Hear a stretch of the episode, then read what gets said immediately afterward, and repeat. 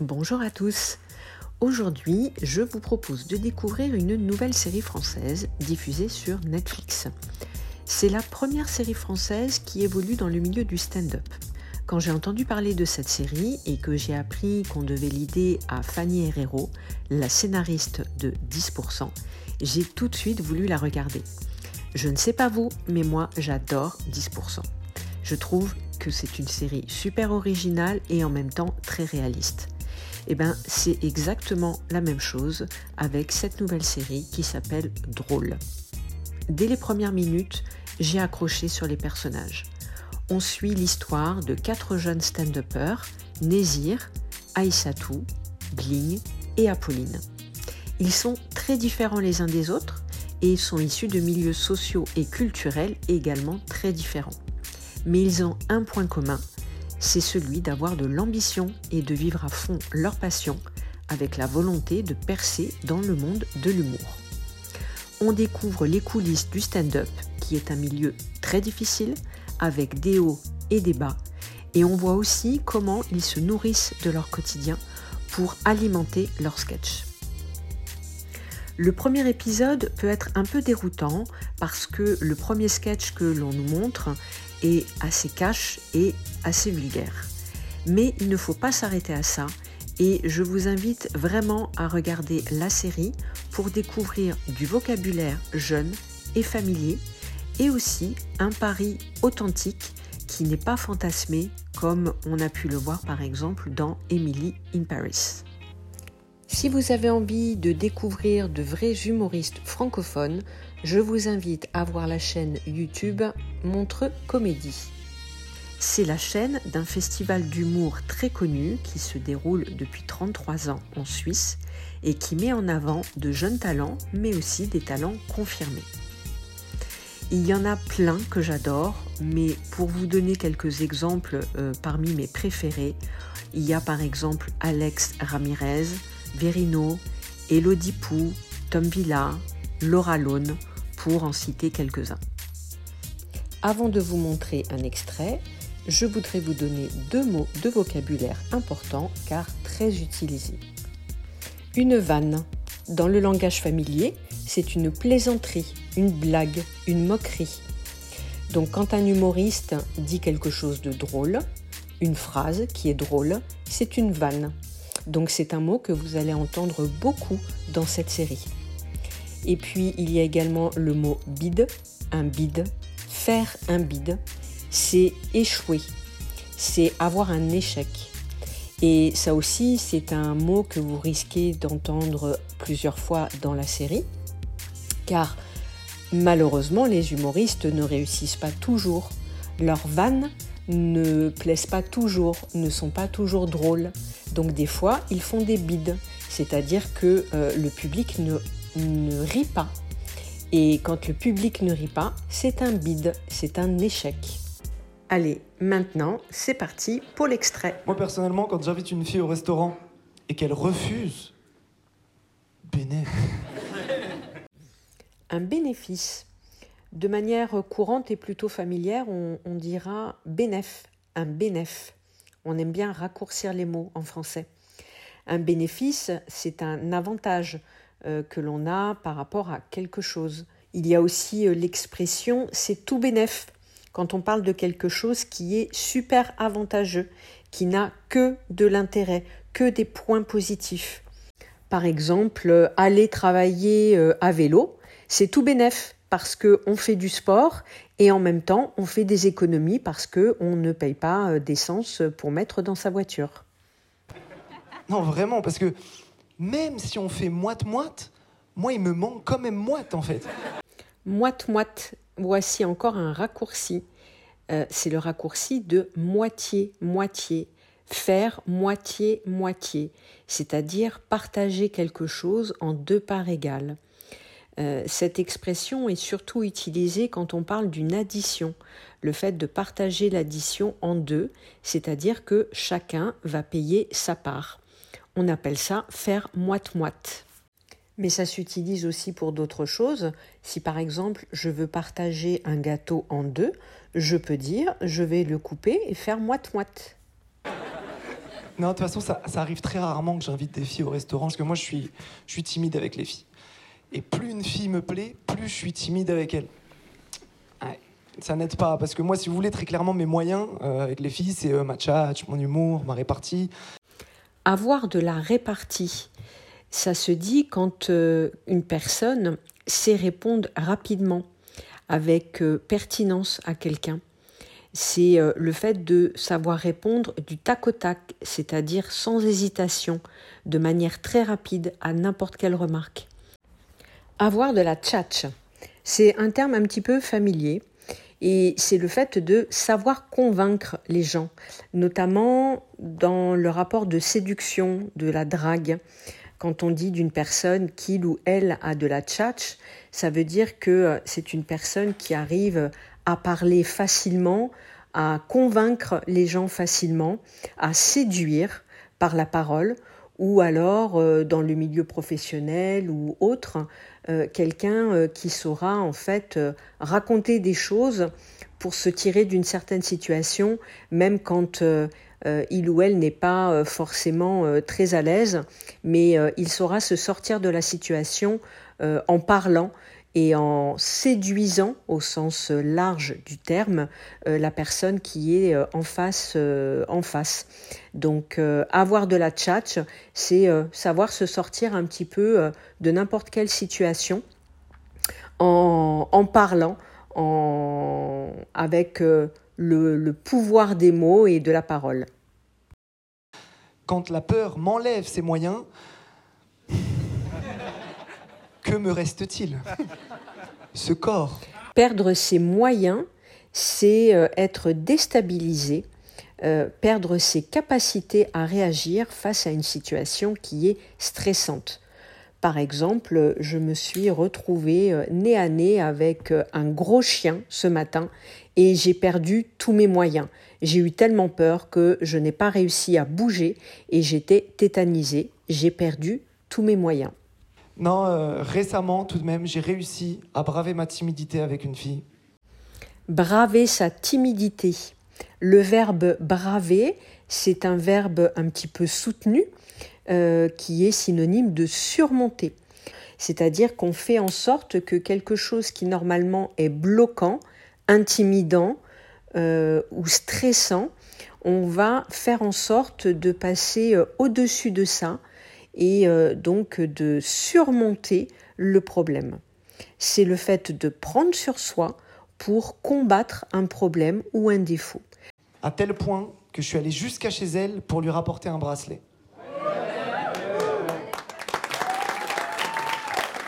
En vérité, le bracelet, je lui offrais pas vraiment. C'était pas vraiment un cadeau parce qu'elle l'avait oublié, juste, tu vois. Juste. Ce petit mot peut être utilisé par certaines personnes pour ponctuer une phrase. C'est une manière de, euh, en fin de phrase, de euh, montrer qu'il s'agit d'un détail, mais c'est un détail qui a son importance. Ici, par exemple, on pense au début de la phrase que euh, il lui offre un bracelet. quand il dit qu'il lui rapporte un bracelet, on peut penser que c'est un cadeau, et puis finalement, on apprend que le bracelet était celui de la fille, donc c'est pas du tout un cadeau. Et le fait de rajouter ce petit mot juste ponctue la phrase, accentue le côté un peu humoristique de la phrase et de la situation. Mais, mais moi, dans ma tête, j'étais comme un ouf. Être comme un ouf. Le mot ouf est le verlan de fou. C'est un terme qui est très très couramment utilisé, surtout chez les jeunes. Et c'est un mot que vous avez sûrement découvert dans d'autres de mes vidéos parce que euh, c'est un mot qui revient assez souvent. Être comme un fou, être comme un ouf, c'est être euh, hyper enjoué, hyper motivé par quelque chose. Si je dis c'est ouf, ça veut dire que c'est génial, c'est fantastique. Euh, je suis comme un ouf, il est comme un ouf, il est dans tous ses états, il est euh, super content euh, par quelque chose. C'était mieux qu'un cadeau parce que j'étais pas à découvert, mais en plus j'étais sûr que ce soit ses goûts. Être à découvert. Attention à la préposition à parce que euh, ça change complètement le, le sens de la phrase. Être à découvert, c'est avoir dépensé plus d'argent qu'on en avait. Par exemple, si je dépense 100 euros alors qu'il ne m'en restait que 80 sur mon compte en banque, je suis à découvert de 20 euros. J'ai dépensé 20 euros de trop.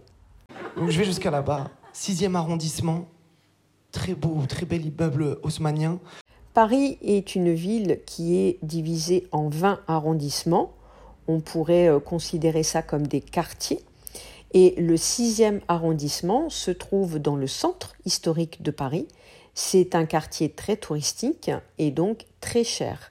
Donc le fait de mentionner qu'elle habite dans le 6e arrondissement, c'est un indicateur qu'elle a de l'argent parce que euh, cet arrondissement coûte très cher pour y habiter.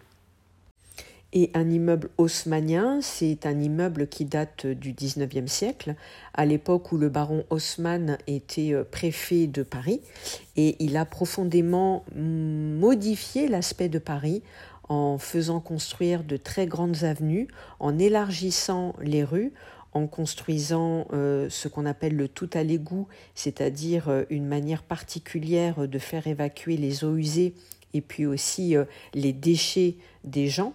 Euh, et euh, le Paris que l'on connaît aujourd'hui est en grande partie euh, dû au baron Haussmann. Donc les immeubles haussmanniens sont des immeubles qui sont très cossus, qui ont un aspect particulier et qui coûtent très cher. Quand on habite dans un immeuble haussmannien, c'est qu'on a beaucoup d'argent. Pour exploiter tout le potentiel de cette vidéo, vous pouvez retrouver la transcription écrite sur mon compte Patreon, dans laquelle vous trouverez des ressources complémentaires.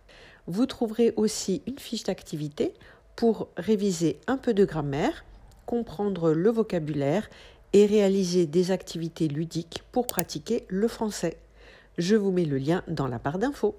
De toute façon, ça se sentait hein, que cette fille-là, vu le prix du bracelet, c'était pas Cendrillon. Cendrillon, c'était moi. Il fallait que je prenne mon RER e avant minuit, sinon je me transforme en SDF. Vous connaissez sûrement le conte de Cendrillon, qui est un conte de Charles Perrault et qui a été repris par euh, Disney. C'est mondialement connu. Et ici, il y a un parallèle qui est fait entre le carrosse de Cendrillon, qui se transforme euh, en citrouille à minuit, et le RER, e qui est un moyen de transport qui est utilisé euh, par les personnes qui habitent en région parisienne et qui vont se déplacer, par exemple, de la banlieue vers Paris pour aller travailler. C'est comme un métro, mais euh, de banlieue à Paris. Et un SDF, c'est une personne sans domicile fixe. C'est donc une personne qui n'a pas de toit sur la tête, qui n'a pas de maison et qui habite dans la rue et qui dort dans la rue. J'arrive, là-bas, je sonne, et là, une dame très élégante, sa mère, qui m'ouvre. Et je lis de... je, lis de la stupeur dans ses yeux, si vous voulez. Je sens que cette femme, les seuls arabes qu'elle ait jamais vus de sa vie, c'est soit des Uber, soit des princes saoudiens. Vous connaissez certainement l'application Uber, euh, qui est une application qui permet euh, d'obtenir euh, l'équivalent de taxi pour aller d'un point A à un point B, donc avec des chauffeurs. Et en France, très souvent, les chauffeurs qui sont inscrits sur cette application sont soit des personnes maghrébines, soit des personnes noires. Et comme les chauffeurs Uber euh, sont euh, des travailleurs euh, un petit peu précaires, puisque ce sont des gens qui ne gagnent pas énormément d'argent, qui font beaucoup d'heures de travail, mais qui ne gagnent pas énormément d'argent. le, trait d'humour qui est dit dans cet extrait, c'est que cette dame étant dans un univers assez privilégié, elle n'a pas souvent l'occasion de rencontrer, de rencontrer des personnes maghrébines et que euh, soit pour elle, un maghrébin, euh, c'est une personne euh, qui a un travail précaire, soit au contraire, c'est une personne qui est très riche. Et donc cette vanne bah, c'est un trait d'humour sur les stéréotypes que l'on peut avoir d'un milieu social à un autre. Je vous laisse deviner à quelle catégorie elle m'a assimilé. Le prince Hubert.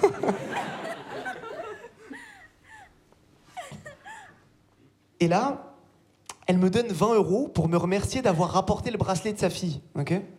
C'était super gênant parce que cette femme n'est même pas encore ma belle-mère, qu'elle m'a déjà donné plus d'oseille que mes propres parents. De l'oseille, c'est le mot familier pour euh, parler de l'argent. En français, il y a pas mal de mots familiers pour euh, parler de l'argent.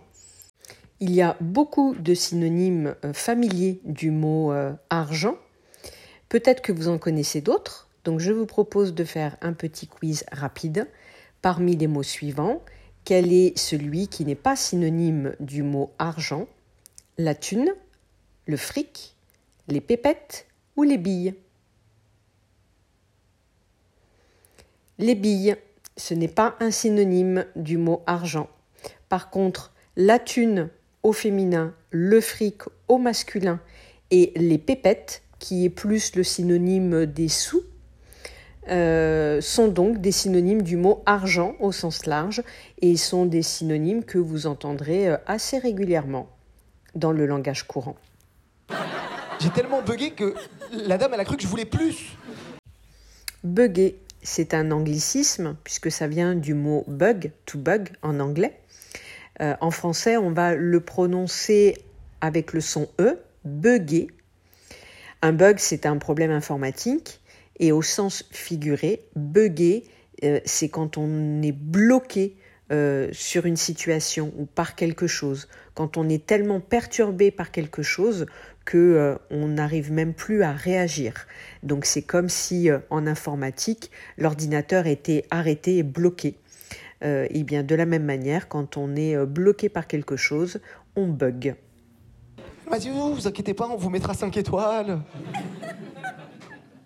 Et, et, la, et la fille en question, du coup, je, à qui je voulais rendre.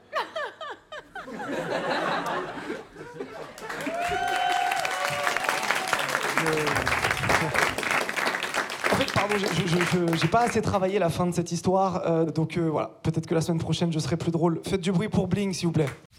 Faites du bruit, c'est une expression qui est très souvent dite en fin de sketch pour inviter le public à applaudir très fort, à montrer sa joie, à montrer qu'il a aimé le sketch qu'il vient de voir.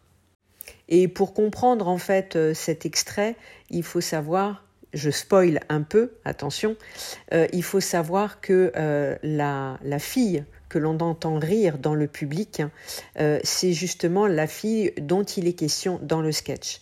Et quand il se rend compte que l'histoire qu'il est en train de raconter au sujet de cette fille, eh bien cette fille est dans la salle, il perd ses moyens, un terme qu'on vient de voir dans cet extrait, il perd ses moyens et du coup il est complètement déstabilisé.